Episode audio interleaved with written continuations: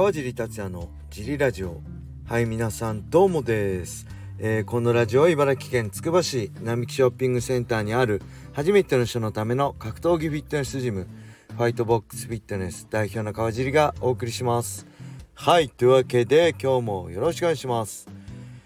えー、一人で収録してます。えー、昨日はですね暑かったですね。もう9月も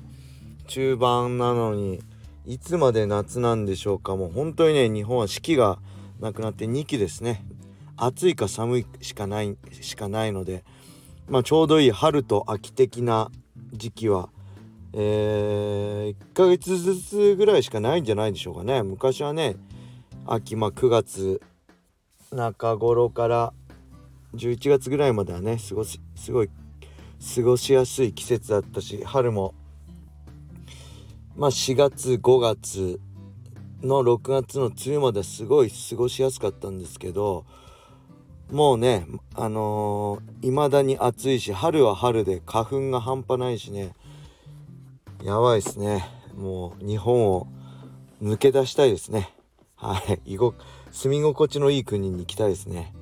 はい。そんな感じで。えー、あとあすいません。これ昨日のラジオで言い忘れたんですけど本日ねえー、9月16日土曜日のファイトボックスフィットネスは僕ちょっと不在です、えー、小林さんと小野田さんにお任せしております。えー、とね来週とその次の週に迫った、えー、ライジン44とライジンランドマーク6名古屋大会の2大会の、えー、勝敗予想とか見どころとかですかね。を UNEXT の YouTube チャンネルの番組収録がのオファーをいただいたのでそれに行ってきます。えー、僕あと川村夏樹さんあとはえー、藤豊選手そして石渡君と水垣君だったかな？で収録する予定です。もうねあと1週間ですからね Ryzen44 まで、えー、大変ですね。収録してだいたい編集もめちゃくちゃ時間かかるから収録して2週間とか3週間とかかかるんですけどそれじゃ間に合わないのでね編集するスタッフもめちゃくちゃ大変なんですけどまあそのオファーが来たのがいつ？木曜日？あ水曜日とかですかね。で決まったのが金曜日かな？木曜日かな？決まったのが。で台本が届いたのが今収録してる金曜日のねもう10時前だったんで今から家帰って台本読みますそして2番組分「まあ、Ryzen44 と Ryzen ランドマーク6の2番組を収録するので2つの台本を読んで、えー、まあ Ryzen44 は僕解説するんでもうだいぶ見たんですよね。えー、あと2試合ぐらいえー、資料作り必要なんですけどけどまあ使用試合は見て全試合やるわけじゃないのでね詳細とかの勝敗予想とか展開予想とかだから主要試合は大丈夫なんですけどライジンランドマーク6名古屋大会全然見てないのでまあこれから台本を見てねどの試合について語るのかとか調べつつ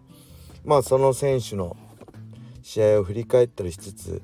まあやることたくさんなんでまあこれから家帰って見つつまあ明日起きてね出発する前にいろいろやるしかないですね。大変ですけど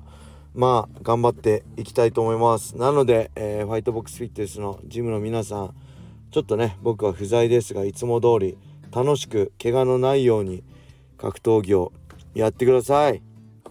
あとはねレターがないんですよ。何かあったかな。あそうですね。これジムの LINE でお知らせしたんですけどえー、来月10月1日からホワイトボックスフィットネスのクラススケジュールを変更します。まあ来年からねちょっと小林さんが、えー、忙しくなるってことでジムを抜けるのでえっ、とね基本的に僕一人で回るようにクラス編成をちょっと作りましたまあ細かいとこはね、えー、LINE でお知らせしたんですけどえー、ちょっとクラス変わったりしてますね。その辺おま10月1日からなのでお間違いのないようにしてください。まあ小林さんいなくなってねまあいろいろ大変になって会員さんも寂しい思いしたりすると思うんですけどまあもともとホワイトボックス作った時ね僕一人でクラスとかやる予定だったのでそれを小林さんの行為でねいろいろ3年間サポートしてもらったのでまあ最初のやる状態に戻ったっていうことで、えー、いろいろねこの3年間で僕も経験積んで、えー、まあ会員さんにもね助けられつつやってきたのでこれからもねなるべく変わらずやっていくとやっていく予定なんですけどいろいろあのー、ご迷惑はね不手際あるかと思うんであのね助けてください会員さんの皆さん。あの僕決してできる人間じゃないっていうかダメ人間なんで、えー、まあ格闘技だけはねえ、まあそこそこ結果出しましたけどまあそれ以外は全くダメ人間なんで一人じゃ何もできないんで会員さんの皆さんに甘えつつファイトボックスフィットネスをやっていこうと思うので是非ね、えー、皆さん助けて一緒に楽しくやっていきましょう。はい。そんな感じでレターがねないのでまあフリートークになっちゃうんですがレターくださいね。これレターないと更新も滞っちゃうかもしれないので最近はね何かあったかな。やっぱりね娘は中学生になって忙しいですね中学生は、えー、もともと木曜日のキッズクラスの手伝いなんかもさして、えー、まあバイト代みたいな感じでね、えー、ミット持たしたりいろいろサポートしてもらってたんですけど最近はね部活が忙しくてねえっ、ー、とねテニス部なんですよ。で今度新人戦があるらしくてね、えー、そのテニス部の新人戦の自主練とかねいろいろあったりまあ塾も行き始めたりして中学生になるとね塾まあ前から言ってましたがもよりあの違うしっかりした塾に行くようになったりしつつ忙しいですね。だからまあ土曜日のねレディースフィットネスクラスなんかも来れればね来さしたり水曜日のサーキットクラスなんかも来れればね来さしたりっていうのも思ってるんですけどえー、やっぱりね勉塾だったり部活だったり忙しくてなかなか来れません。大変ですね中学生。もっと僕が子供の頃は中学生、えー、自由だったような気がするんですけど今の子はうーん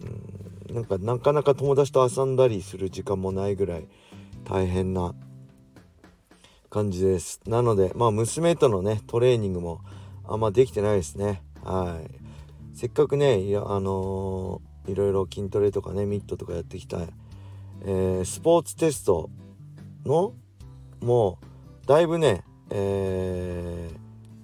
ー、いい数値になってたんですよ。これなんで自主練とか始めたかっていうとだいぶスポーツテストの数値が平均以下だったのでこれは結構まあまずくはないですけどさすがに僕の娘としても見られ方するし本人もね何かしらスポーツできるって意識あると全然スポーツに対する取り組みが違うんですよね。苦手だななんか運動するの苦手だなってイメージがついちゃうと何やっても消極的になっちゃうのでこれからねスポーツも、まあ、体鍛えることも一生やらなきゃいけない大切なことだと思うのでスポーツがね楽しいと思わせるためにはあのー、やっぱりそうやって常に褒められる状態、まあ、キッズクラスもねいつも僕褒めて褒めて褒めまくりますけどね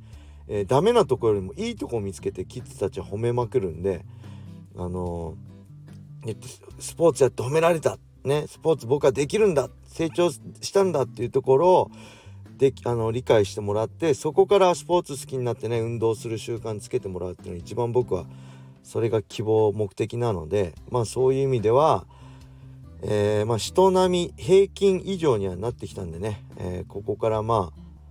あなんだろう。運動もしっかり身体能力を上げていきたいんですけどまあなかなか